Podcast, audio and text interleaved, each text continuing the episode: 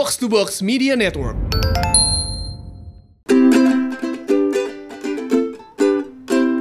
Mencoba minimalis. Hola guys, selamat datang di Mencoba Monolog episode Avo Ngulik.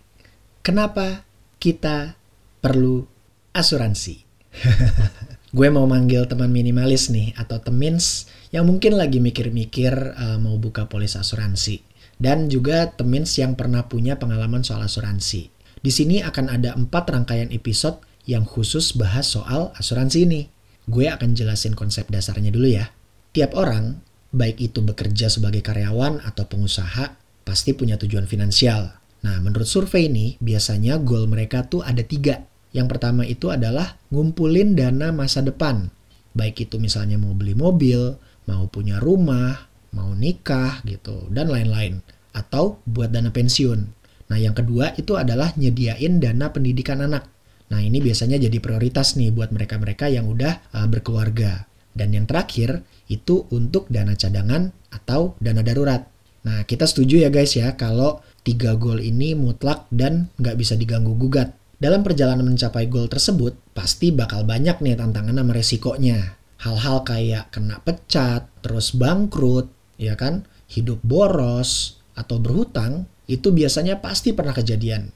Tapi sebetulnya, hal-hal tersebut itu bisa kita prediksi dan masih bisa kita kendalikan.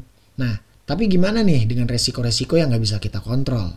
Kayak jatuh sakit, pandemi kayak sekarang nih, kecelakaan, kondisi kritis, atau tutup usia. Hal-hal kayak gini kan sebetulnya sabi banget ya kejadian di mana aja, kapan aja, sama siapa aja, termasuk kita semua nih. Pertanyaannya cuma satu, kita udah nyiapin apa sih buat ngadepin resiko-resiko yang nggak bisa dikontrol tersebut?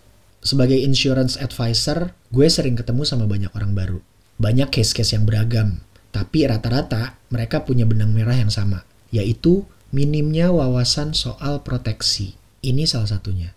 Ada kolega gue, sebut aja namanya Brother X ya. Umurnya tuh 30 tahun.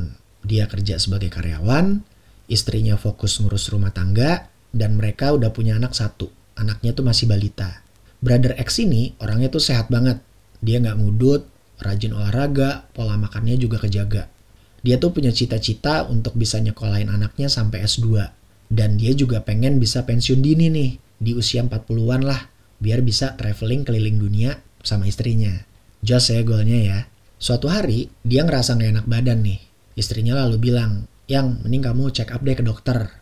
Nah, setelah check up ke dokter, hasil diagnosanya, Brother X kena kanker. Doi butuh biaya pengobatan tiap tahun itu sekitar 2 miliar, itu minimal. Kalau temen jadi brother X, what would you do? Kita coba cari solusinya sama-sama yuk. Karena brother X ini cuma punya tabungan sekitar 300 jutaan gitu di bank. Ya otomatis budgetnya nggak mungkin nutup ya buat biaya berobat. Dan dengan kondisi kanker yang ada, kayaknya cuma soal waktu aja ya sampai dia di-cut sama kantornya. Karena pasti ya udah dianggap jadi beban kan.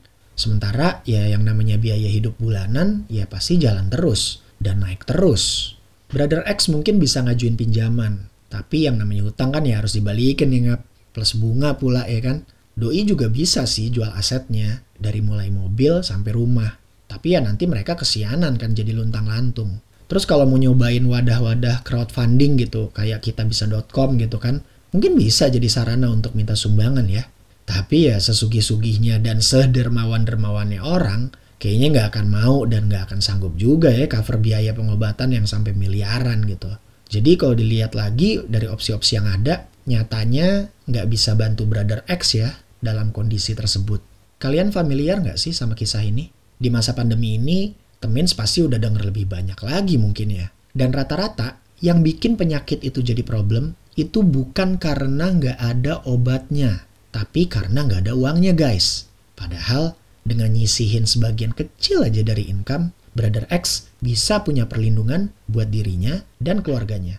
Dari pengamatan yang gue lakukan, itu dari 265 juta penduduk Indonesia, itu kurang dari 3% guys yang punya asuransi. Kebayang gak sih? Secara perekonomian, ya kita juga nggak akan bisa maju taraf hidupnya kalau duit tabungannya atau asetnya kegerus terus akibat resiko-resiko yang ada dan tidak terproteksi gitu. Kalau dianalogikan, asuransi itu sebetulnya kayak gembok rumah, kayak payung, atau security complex. Ya kita tentu bukan mendahului takdir ya. Ini lebih ke bentuk usaha proteksi aja. Sesimpel itu. Kalau malingnya nggak ada misalnya, atau hujannya nggak jadi turun, kita juga nggak akan minta satpamnya balikin gajinya kan? atau ngerasa rugi gitu punya payung. Nah, mindset yang sama itu juga berlaku buat asuransi. It's better to have one and not need it than need it and not have one. Alias, mendingan punya tapi nggak kepake. Yang berarti alhamdulillah kita sehat-sehat aja. Daripada pas butuh kitanya nggak punya. Itu yang gawat tuh. Sekarang gue akan coba kasih breakdown taktis ya soal asuransi. Biar temin gampang ngafalinnya. Secara lazimnya asuransi itu ada dua. Asuransi umum itu biasanya meliputi objek-objek kayak kendaraan, properti, aset, dan asuransi jiwa untuk melindungi orangnya nih. Nah, gue akan fokus ke asuransi jiwa ya. Dilihat dari kategorinya, asuransi jiwa ini dibagi jadi dua, yang tradisional atau murni dan unit link. Dari dua kategori tersebut, masing-masing punya dua jenis lagi nih, yang konvensional dan syariah. Ingat, ketika ngulik, apa pun jenisnya, Temins bisa fokus pada tiga hal ini aja ya, premi, fitur manfaat, dan masa perlindungan. Asuransi tradisional atau murni biasanya itu preminya cenderung lebih murah dibandingin sama unit link karena cuma dialokasiin untuk bayar biaya asuransinya. Tapi preminya akan selalu naik tiap tahunnya. Biasanya itu sekitar 2-4%, tergantung assessment dari perusahaan asuransinya masing-masing ya. Sementara kalau unit link itu preminya biasanya dialokasikan untuk dua hal, untuk bayar biaya asuransinya dan untuk investasi, biasanya bentuknya reksadana. Preminya itu akan cenderung flat, gak berubah-berubah. Ini juga tergantung masa perlindungannya ya. Dalam arti ketika teman-teman hendak menambah masa perlindungan, ya otomatis akan tetap perlu top up. Soal nilai tunai yang terbentuk dari investasi unit link itu sebetulnya dialokasiin untuk bayar biaya asuransinya itu sendiri. Misalnya nih, Temins bayar premi selama 20 tahun untuk masa perlindungan selama 30 tahun. Itu kan ada selisihnya tuh 10 tahun. Biaya asuransi yang nge-cover 10 tahun tersebut, itu diambilnya dari mana? Ya dari nilai tunai yang terbentuk dari investasinya. Jadi, hasil investasi dari unit link gue sarankan untuk nggak perlu diambil agar teman-teman bisa tetap terproteksi selama masa perlindungan tersebut. Moga-moga temin sudah nggak salah pengertian ya soal unit link. Ingat, Tujuan utama asuransi adalah proteksi. Kalau teman-teman mau investasi dalam konteks cuan, lebih baik di instrumen lain. Kalau ditanya mana yang lebih preferable, dua-duanya jos kok. Ini lebih disesuaikan aja sama kebutuhan dan kemampuan temins. Karena pada dasarnya asuransi itu adalah life expenses, alias kebutuhan seumur hidup. Sama kayak sandang, pangan, papan, wifi, likes Instagram. Bercanda ya. Intinya sih, Selama kita hidup dan ingin terproteksi, selama itu pula kita akan terus bayar premi. Ini yang harus dipahami nih. Untuk jenis asuransi konvensional atau syariah, gue coba jabarin dengan singkat ya. Secara fitur manfaat sih sebetulnya dua-duanya sama aja. Nggak ada perbedaan. Yang membedakan itu adalah transaksinya. Untuk asuransi konvensional, deal-dealannya itu adalah jual beli atau risk transferring. Sementara kalau yang syariah, deal-dealannya itu asas tolong menolong. Biasanya bentuknya berupa rekening yang namanya rekening tabaru. Rekening tabaru ini itu kayak iuran warga. Nah, di mana ketika ada warga yang butuh perawatan atau uang pertanggungan misalnya, dana tersebut akan dialokasiin buat nolong dia. Jadi sifatnya itu memang lebih ke tolong menolong atau risk sharing. Nah, selain itu investasinya juga diarahkan ke instrumen berbasis syariah. Jadi buat teman-teman yang muslim itu bisa aman dan jauh dari praktek-praktek kayak riba atau bunga ya kan terus bisa terhindar dari horor atau ketidakjelasan transaksi, dan juga bisa aman dari maisir atau perjudian. Aktivitasnya juga diawasin oleh Dewan Syariah Nasional dan MUI. Jadi buat teman-teman muslim, bisa lebih tenang dan gak galau lagi nih. Biasanya, problem-problem yang terkait asuransi itu sumbernya cuma dua kok. Nasabah yang kurang teliti dan gak kritis pada saat baca polis, atau agen yang gak jelasin dengan terbuka Nah biasanya ini karena mereka cuma ngincar komisi aja nih. Wah. Biar nggak kesel di kemudian hari, berikut ini gue share hal-hal yang harus diperhatikan pada saat teman-teman mau decide untuk buka polis asuransi. Pertama, pengajuan polis asuransi itu cuma bisa di-approve dengan satu syarat, yaitu kamu harus sehat. Ketika seseorang udah memiliki pre-existing condition atau kondisi medis yang udah ada sebelumnya, itu outputnya biasanya ada tiga. Satu, polisnya di approve, tapi preminya itu lebih tinggi. Yang kedua, itu ada pengecualian atau exception. Jadi kondisi tersebut aja yang nggak akan di cover. Untuk kondisi-kondisi lainnya itu masih tetap bisa di cover. Atau yang ketiga, pengajuan polisnya ditolak sama sekali. Proses ini yang harus disadari sama teman-teman nih. Jadi mumpung masih sehat, lebih baik teman-teman segera buka polis. Karena ketika udah sakit, pasti akan lebih ribet tuh prosesnya. Kedua, pahami profil resiko dan kebutuhanmu tiap orang pasti punya profil yang beda-beda nih. Antara bujang, kepala keluarga, generasi roti lapis, pengusaha, itu pasti beda-beda kebutuhannya. Kalau terkait umur, semakin bertambahnya usia, premi itu akan semakin mahal. Jadi, mumpung kalian masih muda, mending langsung takis saja buka polisnya. Gimana kalau kamu udah punya polis dari kantor? Well, ingat-ingat aja, itu fasilitas, sifatnya nggak permanen ketika kamu pindah kantor atau misalnya kena pecat atau kantormu bangkrut, otomatis proteksinya ya akan hilang. Dan kalau ada resiko-resiko yang terjadi, ya kamu nggak akan bisa di cover. Selanjutnya, ketika polis kalian itu udah issued, ada yang namanya free look period selama 14 hari. Jadi dalam kurun waktu tersebut, nasabah bisa ngulik lagi nih polisnya, udah sesuai atau belum. Kalau fitur manfaatnya nggak cocok, maka nasabah berhak meminta perubahan atau bahkan mengundurkan diri dari polis tersebut. Jadi premi pertama yang udah dibayarkan itu biasanya bisa di refund kembali dengan potongan untuk biaya administrasi dan lain-lain.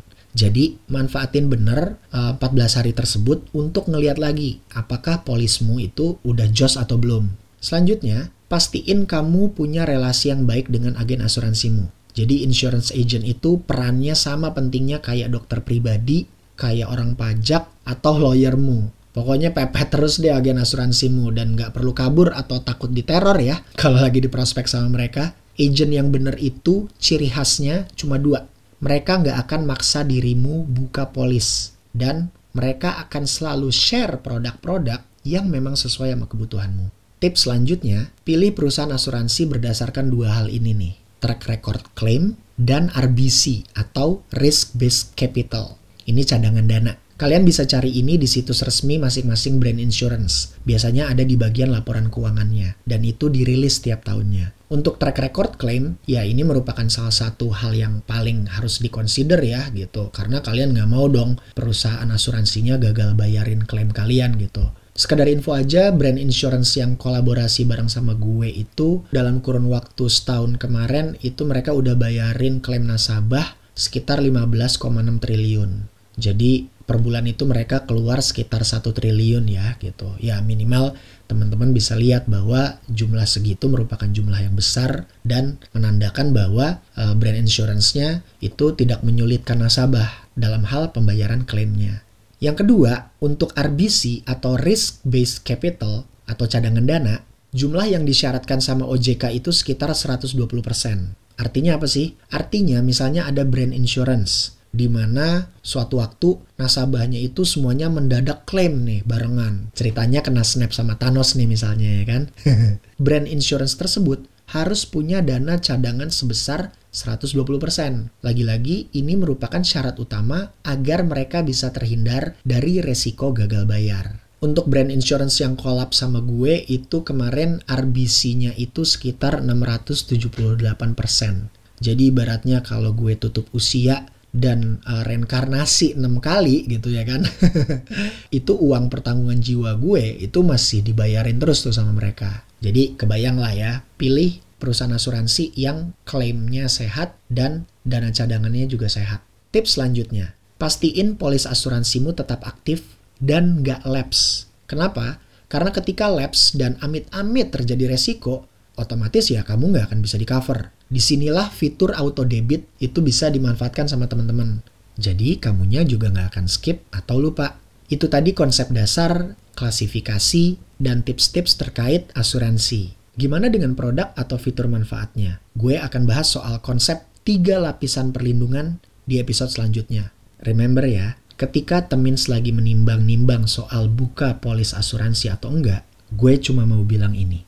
Lebih baik 5 menit kecepatan daripada 5 menit terlambat. Sampai ketemu di episode selanjutnya. Stay safe, stay sane, stay productive ya guys. Avo Chaps. Mencoba minimalis.